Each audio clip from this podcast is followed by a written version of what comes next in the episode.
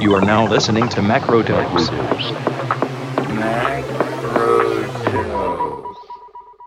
Hello and welcome back to another episode of Macrodose Extra, where we go in depth with some of the leading voices from the world of economics. Our guest today is Kojo Koram. Kojo is a senior lecturer at Birkbeck School of Law, University of London. He is the author of Uncommon Wealth Britain and the Aftermath of Empire, a tour de force and the legacies of the British Empire, and how they Shape modern Britain, which was nominated for the Orwell Prize for Political Writing in 2022. Kojo is also the co author of Empire's Endgame Racism and the British State, which was published in 2021 and starred the recent short film for openDemocracy, Boomerang How the Legacies of Empire Are Breaking Britain's Economy, which you can find on YouTube. I caught up with Kojo recently and began by asking him about a piece he wrote last year for the New York Times entitled Britain's New Prime Minister is Still in Thrall to the Empire.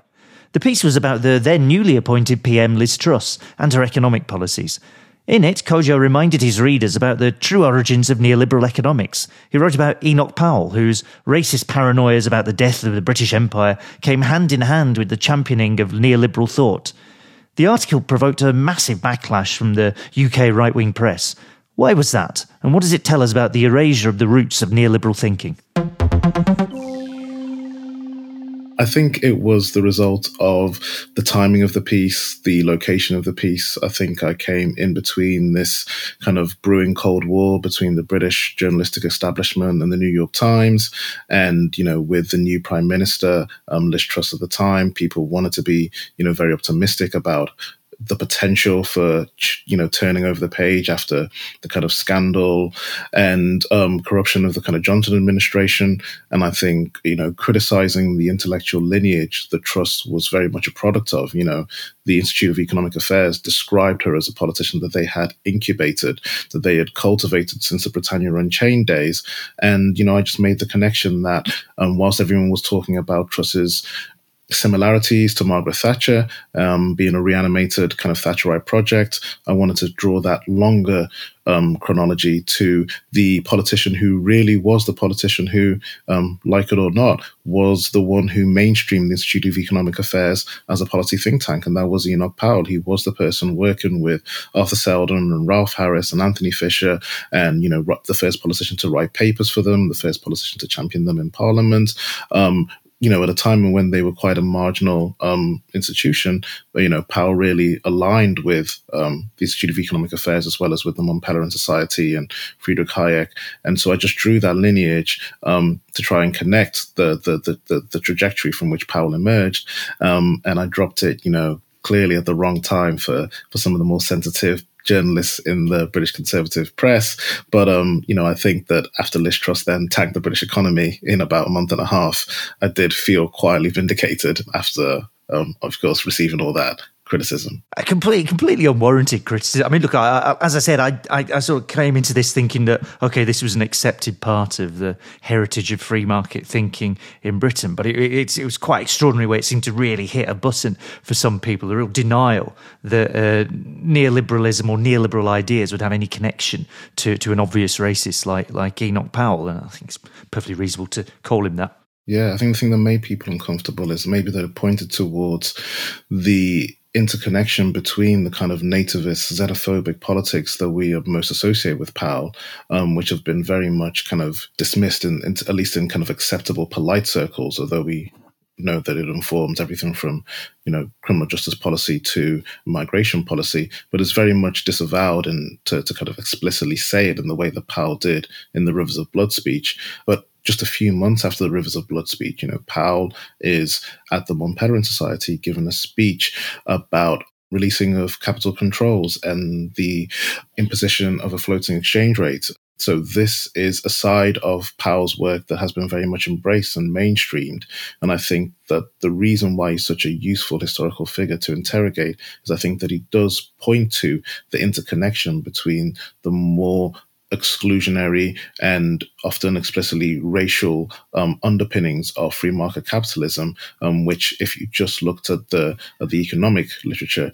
you might not see so clearly. And so, I think that's part of the reason why people find making the connection between neoliberalism and the kind of nativism of Powell so uncomfortable. I mean, that's something I want to pick up on because there, there's a version of Yeah, it, really, it's it's a bit a question of how fundamental those relationships are, because there's a version of a criticism of neoliberalism, which I, I you know, personally totally disagree with. I think it's completely barking up the wrong tree. But if you go and find someone like Wolfgang Streeck, uh, in Germany, where he says, okay, neoliberalism is this this sort of equalizing force in lots and lots of different ways. It, it, it's it's smashing up all differences. It's it's about making everywhere uh, perfectly the same. This is anti-national. This is anti-racist in some senses. It's it's against traditional ideas of the family. It's doing all these things, right? So it's it's almost taking exactly the opposite view that it that it's, it's denying any connection between racism and neoliberalism. I think Arun Kundnani, as well as yourself, has also recently sort of highlighted the problems in this. But I, I think it's interesting your own work is starting to make those connections quite apparent. And I wonder if you want want to say a bit more about the the sort of the deeper relationships, as well as a thinker like Powell, a thinker and a politician like Powell, the deeper sort of structural relationships between the two is what comes out. Yeah, I think that it's really about kind of decoupling the kind of rhetoric that has propelled neoliberalism over the last 30 or 40 years from the actual practice of it and the way that it functions in reality. I think that so much of the rhetoric around it is liberatory. It's around, you know what I mean, deregulation, around breaking old boundaries, around being a disruption within traditional kind of static and stagnant economic structures. But I think what, you know, a work of a lot of um, some of the more, for myself anyway, innovative and inspiring political economists, thinking about people like Quinn Slobodian, and thinking about also kind of decolonial scholars like Achille Mbembe, um, really emphasizes the way in which so much of um, what we think of as neoliberalism relied on kind of strong state intervention, on creating the conditions for that kind of free marketism and, um, you know, neoliberalism that we that we associate with the Reaganite, Thatcherite, um, uh, Pinochet model of of economic uh, kind of disruption. And so I think that when we look at the way in which there is a reliance on a strong criminal justice system, there is a reliance on strong border controls. You know, a lot of my other work, um, you know, also touches upon the history of the war on drugs and drug policy. And I think that there is, you know, an unsurprising parallel between the um, militarization of uh, of kind of violent mass incarceration policy, really anchored on the war on drugs in the West, and the um, emergence of kind of neoliberal deregulatory um, economic policies, I think that there is that there is that disciplining requirement of um, creating the kind of you know precarious labor force that neoliberalism feeds upon that requires the techniques of racial capitalism and kind of state intervention. That if you looked at the rhetoric around um, you know the writings of a Hayek or a Friedman or many of the other uh, kind of doyens of neoliberal thought, you might not see so clearly. I mean, I'm wondering there about how it maintains that kind of separation of rhetoric and, and reality. It's quite uh, striking that you tend to think that at some point, you know, what, what, you're going to claim ideologically has to match up with what you're actually doing. And neoliberalism, quite effectively, I think, has a story about itself that it tells people that this is about freedom and this is about liberating people and this is uh, you know, all the sort of some of that that half of the Thatcher rhetoric that you sometimes see stretched out by the Institute of Economic Affairs or the Adam Smith Institute. That and presumably these people actually believe it, but the reality of the thing has always been, as you say, quite different. This is this is about the establishment and re-establishment of hierarchies in a very particular way. But it's it's the collision between the two and the maintenance of that that seems quite quite distinctive, I think, for neoliberalism at least. Yeah, no, I would say so. I think that that um,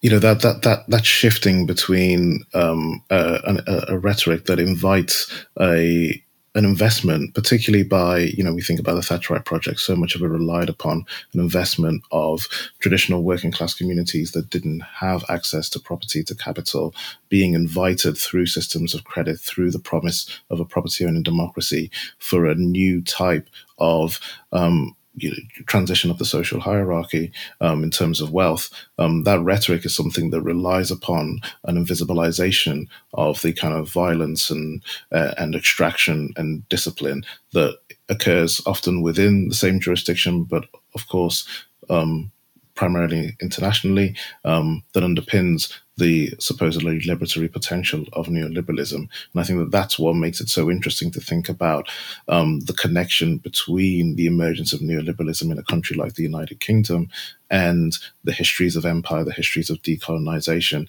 the way in which Britain had to remake itself in the latter half of the 20th century um, in order to position itself in the global economy, you know, without the the the the umbrella of essentially, you know, the largest empire that has been recorded on human history. I mean, that's that's a, an interesting point to pick up on because, I mean, this might be my slight misreading of of where people are coming from. But Quinn Slobodian, for instance, would would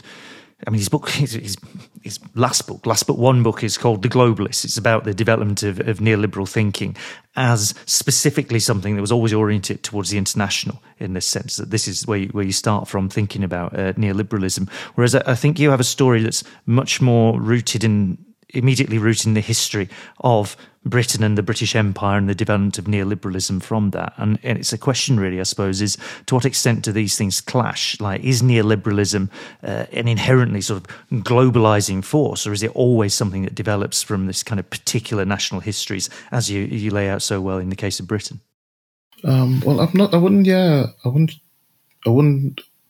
wholly accept that I'd say there's a complete clash or contradiction between those two points. I think that what I was trying to argue um, in the story of Britain is the idea that Britain has always been an international story. You know that you know I use this phrase in the book that we often you know very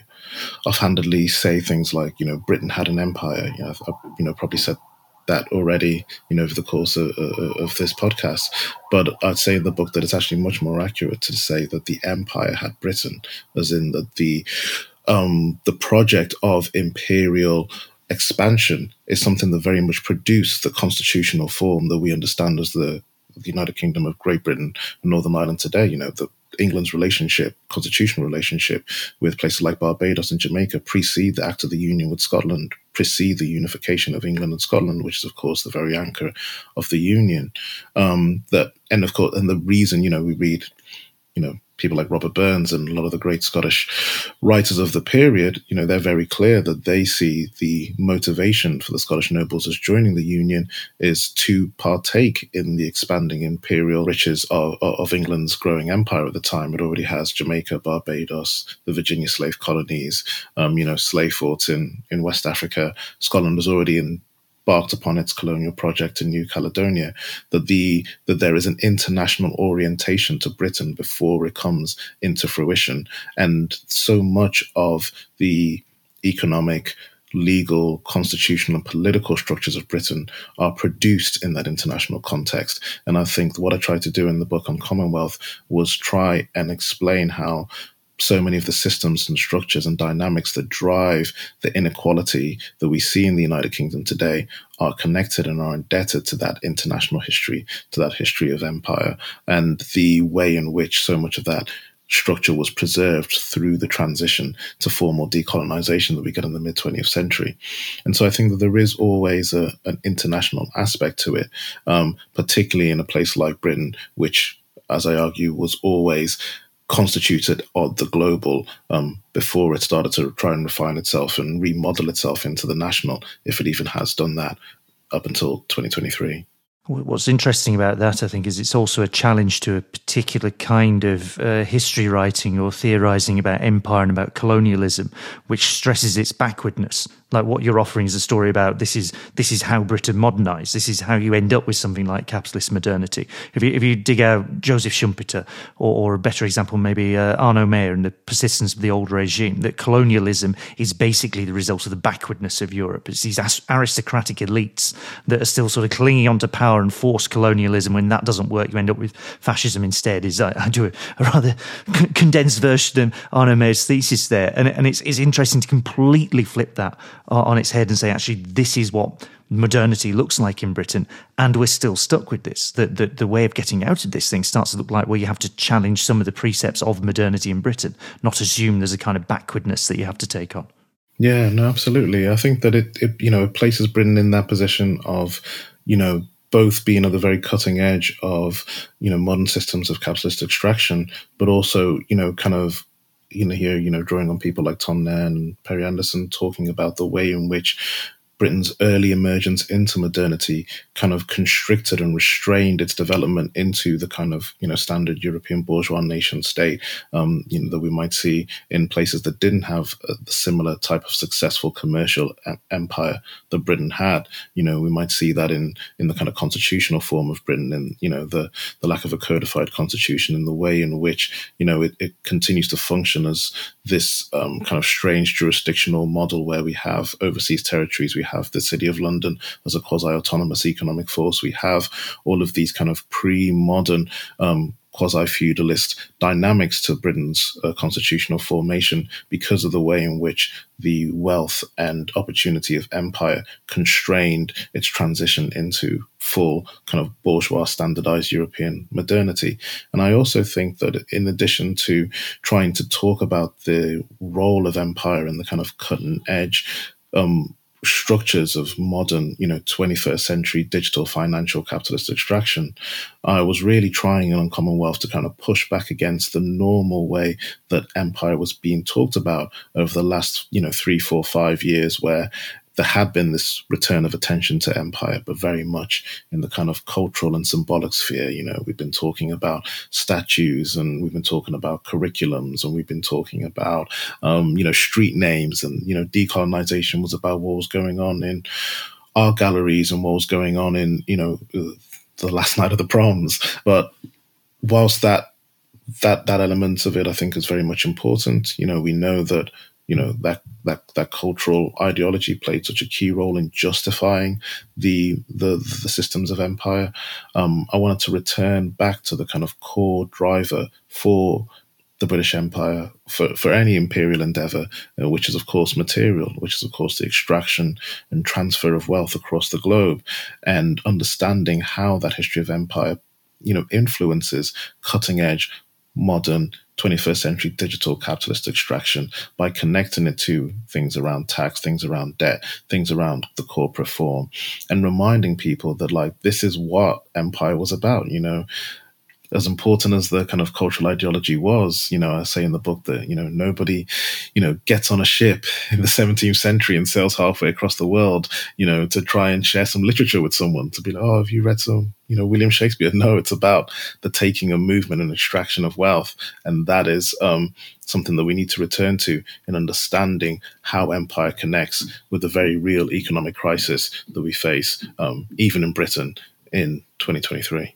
Well, absolutely. I mean, it's it's the it's it's the return to sort of the material roots of colonialism and imperialism. I think also gives you the opportunity to sort of generalize the story. I mean, it's it's a book you write about Britain, and, and it's a detailed sort of history and a, and a,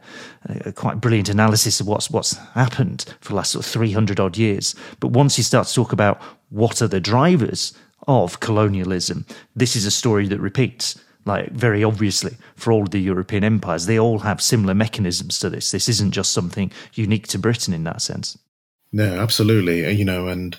I think that, you know, even with the earlier question you mentioned about like the different histories of neoliberalism, you know, that this is this is one story of neoliberalism that I'm talking about in terms of how it connects with the history of and the aftermath of the British Empire. But you know, there's been other stories, and you know, people have talked about it with the aftermath of the Austro-Hungarian Empire. Of course, there's been many histories talking about the, the you know the central role that the emergence of the United States of America as a global hegemon plays in the emergence of neoliberalism. But I wanted to both um, talk about this history of the British Empire, which I think has been overlooked, especially when we think about the scale of what the British Empire was, you know, in terms of territory, in terms of population, in terms of wealth. It was the largest empire in human history. And so that's already one kind of distinctive element of it in comparison to the other European empires, you know, with the French, the Belgian, the Spanish empires. And then the other distinctive element about it that I think is important as well for understanding its relationship with contemporary capitalism is I think that the British Empire was the most refined in using the techniques of modern commercial capitalism in order to expand the empire around the world. You know, we often say, again, the idea that Britain had an empire, thinking that so much of imperial expansion was facilitated by the kind of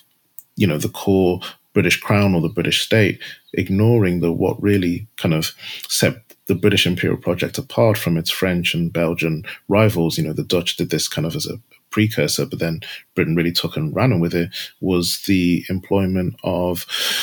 private commercial companies, you know, that conveyor belt of the Hudson Bay Company in North America to the Royal Africa Company, you know, which had the slave monopoly in the Gulf of Guinea, to, um, you know, latterly the Anglo Iranian Oil Company or the Royal Niger Company, and probably most famously, of course, the East India Company. Like this use of ostensibly private capital to do the kind of work of being de facto sovereigns for all these territories across the world, I think really did a lot to you know explode the corporate form as the main mechanism for organizing economic activity across the world. And so I try to talk about that in the context of the history of the British Empire to try and connect it to the debates that we have today around the you know preeminence of multinational corporations and the you know the difficulty of states you know not just states in the global south but now increasingly states all across the world to be able to contain the um, economic activities of you know your googles and your amazons and your facebooks and your walmarts and the, these giant multinational corporations. I think that it's i think that this kind of material history around empire does a lot to kind of take the debate around decolonization away from the kind of more moralistic, more judgmental discourse that we were kind of, I think, getting stuck in in the kind of post BLM kind of moment, you know, where there was a lot of guilt and blame and finger pointing. And I tried to talk about the material side of it to be much more, to much, to connect it much more with, you know, very real struggles economically that people across different communities are facing, you know, in the 21st century, which I think has hopefully more potential for transformative politics than the more moralistic arguments of the of the symbolic register. Well, this, this point about encasing, I think, is is, is really useful because it, it sort of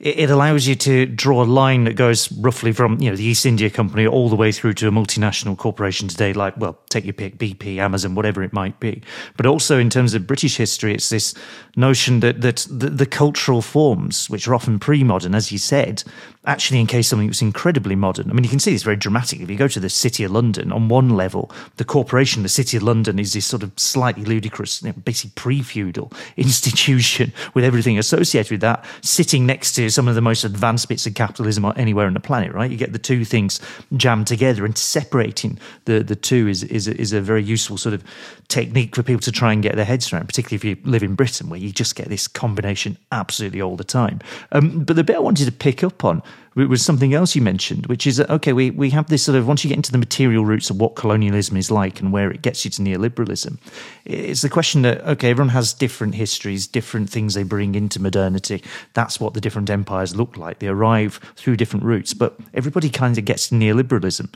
So the question, I suppose, is was neoliberalism inevitable? Were we always going to find ourselves at the proverbial end of history because of this? Well, I think the looking at the history of decolonization, like formal decolonization in the mid 20th century, you know, once we start to get that, you know, the collapsing of the dominoes following India's independence, and then, you know, we get Ghana and West Africa, and, you know, over the course of,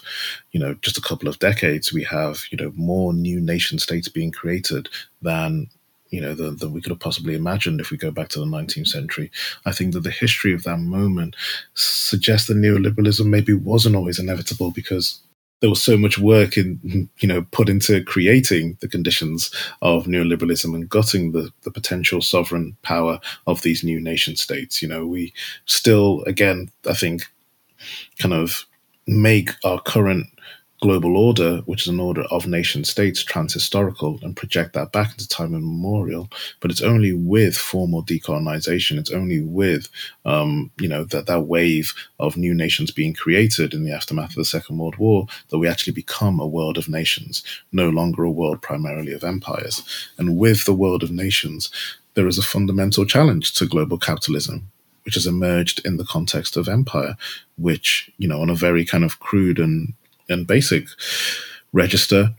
you know, now has to exist under the rules and regulations and tax demands and labor laws and protectionism of a plethora of different nation states rather than under the umbrella of one single global spanning empire or, or few global spanning empires. And so this requires that encasing of the interests and rights of transnational capital away from the potential disruptive effects of of of upstart you know, newly sovereign nation states at a much more intense level than it will have done previously. And so I think a lot of the kind of systems of neoliberalism, whether we might think about the way in which odious debt is used, where we might think about, you know, some of the forums of protecting the movement of capital across the globe, um, you know, things like investor state dispute resolution tribunals, things like the, you know, the, the institutions of the WTO, um, all of the kind of international private law institutions that protect the movement of capital across the globe are very much emerge in the aftermath of decolonization. And I try and argue in the book by looking at a few different instances of decolonization from, you know,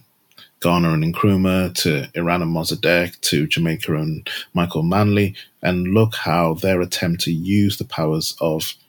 of sovereign statecraft to interrupt the flow of global capitalism was gutted, you know, initially in quite crude forms, things like coup d'etats and people being removed from governments, but eventually more refined in the use of conditional loan agreements, structural adjustment programs, and eventually the um, you know establishment of institutions like investor state dispute resolution tribunals, the WTO, to limit the ability for these these countries to interrupt the flow of capitalism. I think that that is a crucial story of the emergence of neoliberalism globally. And I think that's one that doesn't suggest that it's inevitable. It in fact suggests that a great deal of work was required in order to protect that interests and movements of, of, of those, you know, often sometimes the very same colonial companies. When we think about places like BP, look at their history as the Anglo-Iranian Oil Company. These are the very same colonial companies that with a little rebrand, are profiting in the era of 21st century digital finance neoliberalism that were also profiting in the era of crude European colonialism. I mean, this is this is maybe picking up on a, on a concept you, you make use of, borrowing a, a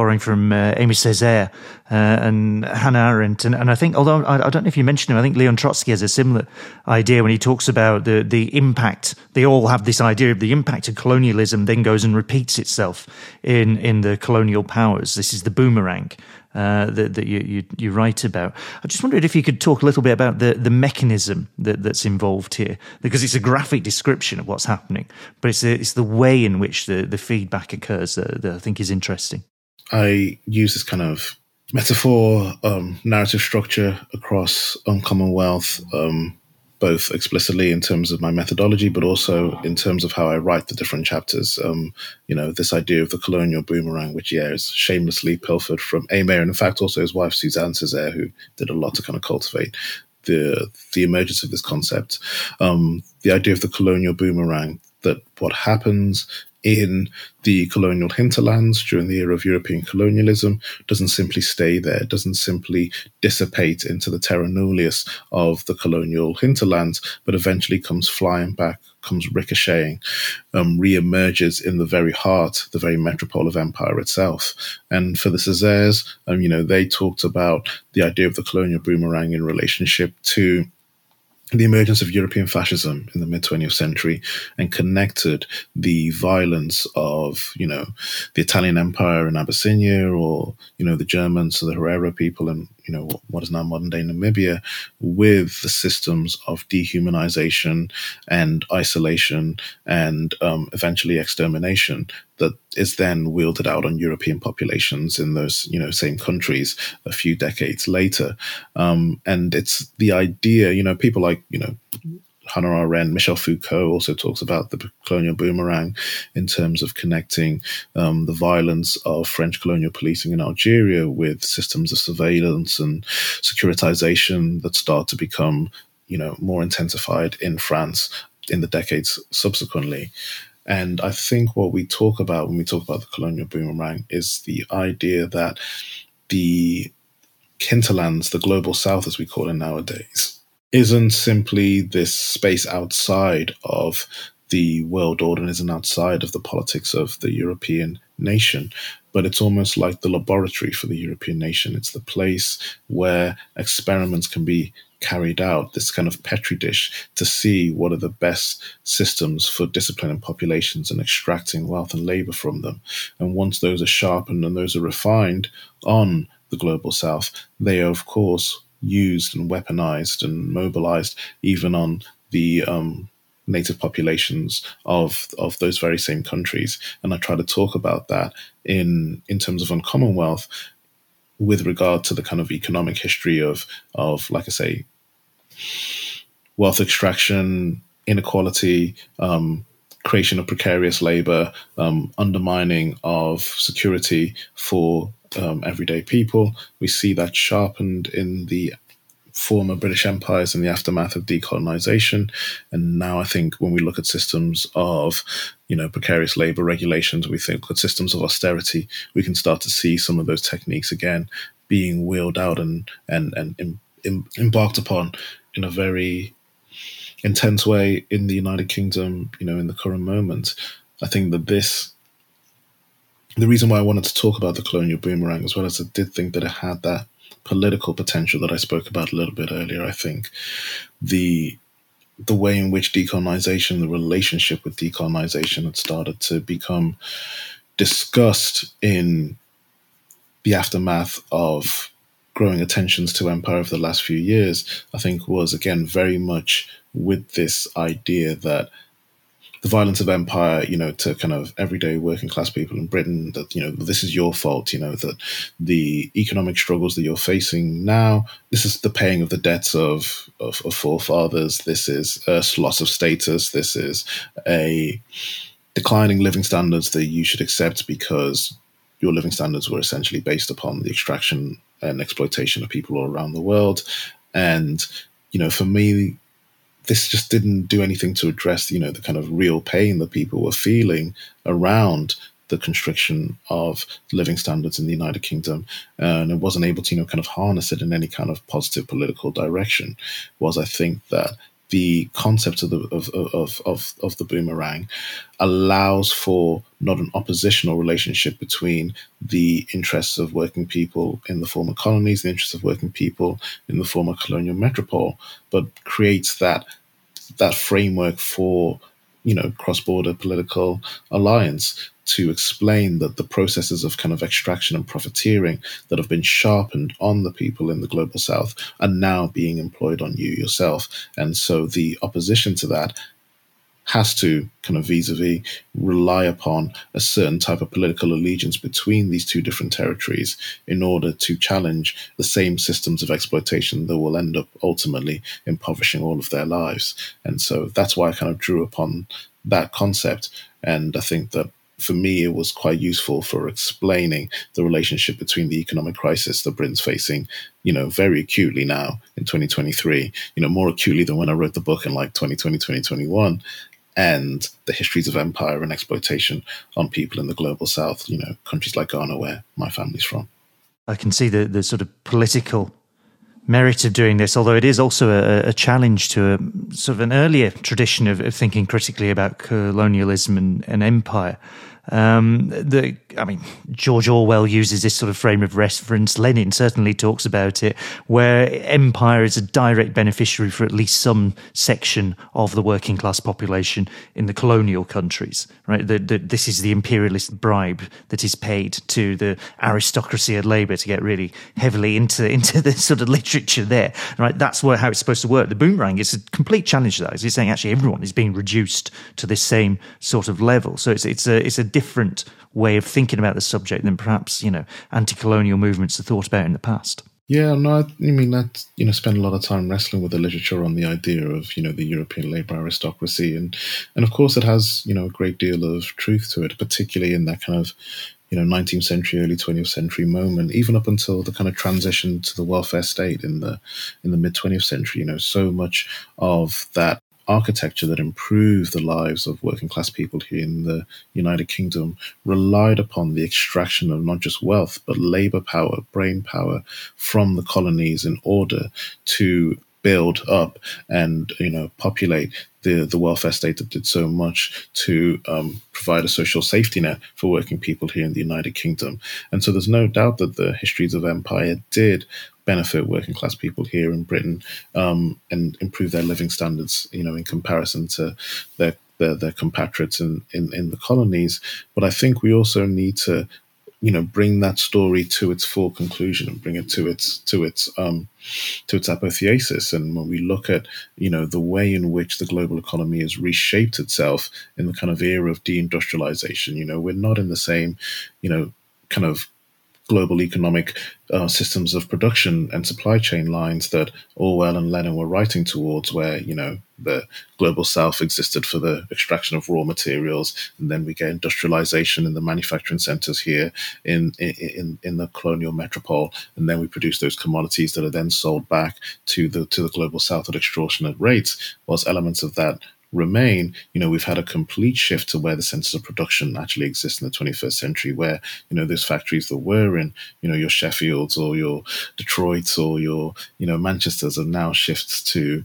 to Mumbai and to Lagos and to Accra and to Nairobi. Um, you know, we do have this um, way in which um, people in the what we consider the global north, you know, the, the former colonial heartlands um, have a very different relationship to the flow and movement of capital commodities around the world and to the flow and movement of credit and, and debt across the world now. And I think that that change in how capitalism functions has to be reflected when we think about the relationship between working people here in places like Great Britain and working people, you know, in, in, in places like, you know, West Africa, which is, you know, that's the kind of the two centers, main centers of, of oscillation that I talk about in the book. Uh, you know, being that that's the two places that I'm most familiar with. But I think that that can be extracted broader for the relationship between people in you know what we call the global south and what we call the global north in the 21st century and i think that there is a potential i think there has to be a potential for some sort of political allegiance between working people across those different categories if we're going to have any hope of being able to constrain kind of run away capitalism, you know, particularly as it starts to move towards questions of kind of existential questions such as you know the climate crisis and and and, and the ability to constrain its operations in relationship to that. I mean, there's also that that element that I suppose the the idea of a boomerang picks up on, which is, um, I mean, you talk about production has moved around the world and shifted, and, and it's quite dramatic. I mean, if you take sort of hourly wages for a factory worker in, in, in Shenzhen or somewhere now, they're not that far off, you know, European levels. This is something that's happened in the last 20 years or so. So it's a dramatic change in, in the balance of, of incomes and, and production. But there's also that part where an element of the boomerang or the idea of it is that you're bringing people closer together in terms of how they relate to production itself, that you're potentially looking at a much more extractive, unpleasant, degraded process that's being imposed on everyone. So something along the lines of, if you look at David Harvey, you know, the, the sort of uh, accumulation by dispossession, the idea that actually capitalism isn't being particularly productive necessarily, but there's a lot of people who are sort of being absolutely ground into the dirt and great numbers of raw resources being torn up, and that this is a process that many, many people, including people in the former colonial powers, uh, are starting to experience the version of. Absolutely, yeah. I think that's a really crucial point, and it also gives a kind of lens and a framework to understand this kind of, you know, the decimation of living standards that are being experienced by kind of mid, you know, not just you know low low pay earners, but middle income earners in in places like the United Kingdom. You know, I think there needs to be a uh, a language to understand the kind of stratification and the um, you know the, the kind of constriction of living standards that people are really feeling in the United Kingdom and how that you know is is reshaping the way um, society the norms of society are anticipated by people. Um, you know when we look at um, you know what what is you know Britain on its current trajectory going to look like in 10 20 years time you know with huge levels of wealth inequality, with a kind of impossibility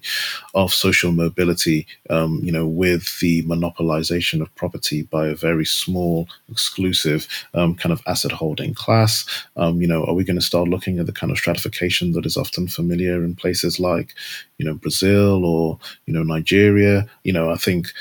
asking these kind of questions requires a twofold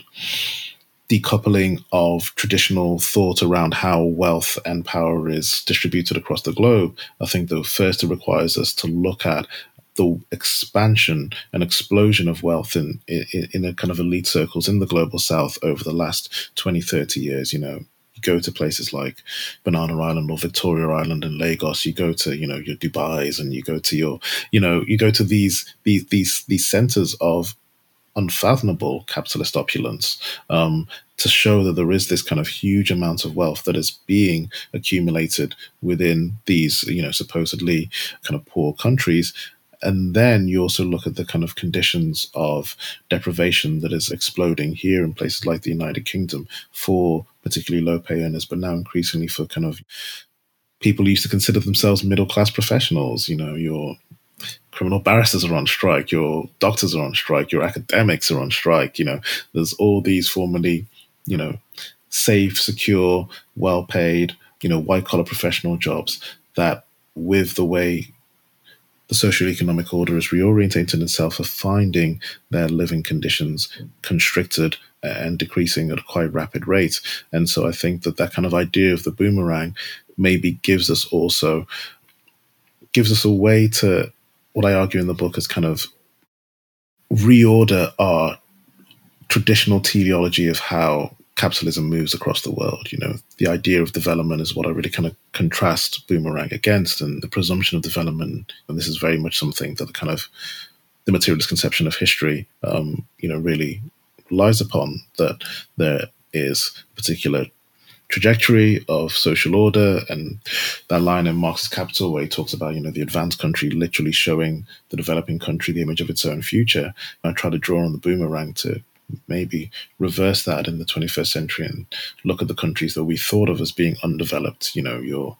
Nigerias, your Brazils, your Indias, your Kenyas, looking at the way in which social order functions in these countries, the relationship between security and the protection of property, the relationship between education and kind of mass democracy, the relationship between what people call authoritarian power, which, you know, in the kind of late 20th century was it was seen as well the kind of like systems of authoritarian powers because of the essentially uncivilized backward racialized nature of these of these new countries that can't handle mass democracy. But now, as we start to see the same responses to democratic elections in America as we see in Brazil, all of a sudden we're starting to see that maybe it has much more to do with the way in which a kind of state power has to manage exploding inequality, you know, as capitalism starts to look a little bit more familiar in the global north as it did in the global south, that reversal of that trajectory of development by thinking that maybe it's in fact the countries in the global south, the former colonies, that are maybe showing places like Britain an image of its own future. I mean, look, if you if you're in Britain, the, the idea that history and economic development and capitalist growth all follows a nice linear path and everything just gets better, I think is one we're running quite hard into the limits of. I mean, it's quite uh, visible what's taking place there. But this does start to pose some questions for instance, around traditional social democratic organisation. You know, the idea, at least in the 40s and 50s, that basically you're going to get continual growth in the larger developed economies, and this is going to be enough to make sure everyone has a decent standard of living, bit of redistribution, it's all fine. If you're in a world that doesn't work like that, you have to do something quite different, potentially quite radically different. So it poses the question what are, or what do you think the political formations might look like that are able to start adapting to a world that works in the way that you describe? Mm, I mean, that's a that's a very broad question. Um, oh, it's I mean, a huge think, question. Sorry. yeah, no, no, not at all. No, um, I think that first thing in terms of like new political formations, new political organizations and alliances that can respond to that world. I think that you know at the core of it, I really just wanted to create that space for that kind of like cross border return of internationalism within the kind of visions of social democracy and um, you know radical economic progressivism you know, thinking about in terms of the United Kingdom that I felt had been relatively absent. You know, even in the kind of apex of the uh, uh, of the Corbyn era, I still feel that a lot of the internationalism that we might have associated with that wing of the Labour Party in previous generations very much kind of fell apart once the leadership of the Labour Party fell into into Corbyn's hands, and a lot of the kind of policy provisions again seem to really exist within the confines of, of, of the nation state. I think the particular issues provide the potential for that kind of cross-border allegiance perhaps easier than others. I mean, one of the ones that's you know dominating the news cycle at the moment, you know, is is the issue of kind of you know tax exemption status for you know some of the most elite people and wealthy people in the country, including you know our major politicians. Um, you know, I think that it's really inspiring, really encouraging that this is now becoming a major talking point in a way that it's been invisibilized in so many other election cycles that you know there's all these tax loopholes and exemptions that you know is uh, you know potentially available to to to a wealthy asset owning class that isn't available to working people who you know pay their tax by PAYE, you know, without these options for for movement. But you know, in terms of again making the history of empire feel something that's very present and very material, you know, I find it endlessly frustrating that there's never a connection between Britain's colonial history and its relationship with kind of global offshoring of wealth. You know, the fact that all these British overseas territories and the Cayman, you know, the Cayman Islands, the British Virgin Islands, all these Caribbean territories are, at least according to the Tax Justice Network, the leading offshore corporate tax havens in the world. This is a history that is wholly embedded with the legacy and aftermath of the British Empire. You know, the Cayman Islands and British Virgin Islands, we often talk about them like they're these these remote Caribbean outposts that you know they put their money in an offshore account in the Cayman Island. That only James Bond can go and get that money back if necessary. When reality, like these are British overseas territories that were once ruled as direct British colonies that continue to have ultimate sovereignty reside in Westminster and if a British government wanted to intervene in these territories, they could do so tomorrow. You know, ask the people of the Chagos Islands how Britain can treat its overseas territories when it does want to intervene in these spaces. And the non dom tax status, you know, that we often talk about, even with Rishi Sunak's wife, you know, this is again an aftermath of British imperialist endeavor. You know, it was set up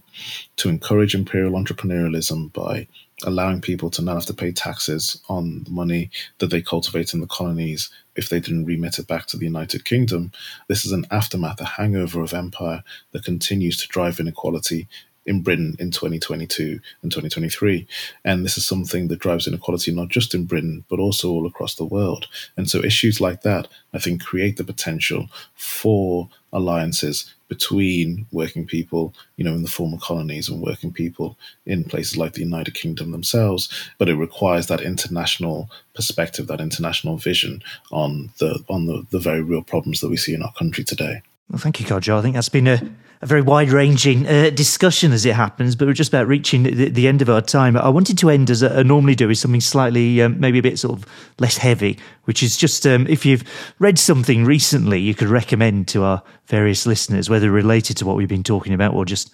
you know something you, that particularly struck you in some way. Yeah, I mean, well, I'm currently reading, you know, just on the basis of the last question, I'm reading Philippe Sands' The Last Colony about the history of Britain and the Chagos Islands to Diego Garcia, and again a history that's really ignored in in, in our in our public conversation around the British Empire. This idea that after a couple of centuries of politely civilizing the natives in these areas, you know, Britain just benevolently handed back control um, to the the natives and you know gave them their independence and allowed them to to flourish. You know, we look at the kind of violence and devastation of British policy towards the the people of the Chagos Islands. You know, moving them off their islands. You know, the drop of a hat in order to be able to sell it to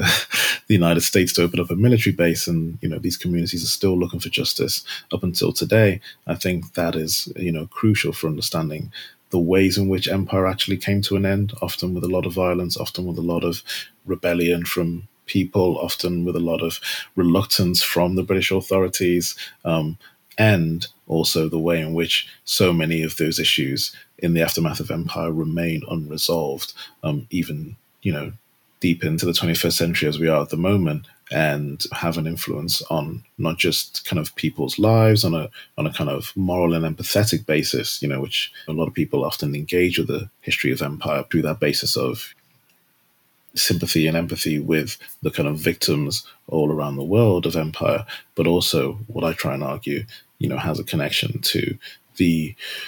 economic and political structures that influence all of our lives, kind of regardless of how our own personal relationship with empire has actually come into being. Thank you for listening to today's show. Macrodose is a Planet B production. If you enjoyed the show and you'd recommend it to friends, please consider leaving us a rating and review wherever you get your podcasts. You can find all our episodes, including our bonus interview content, on our Patreon at patreon.com slash macrodose.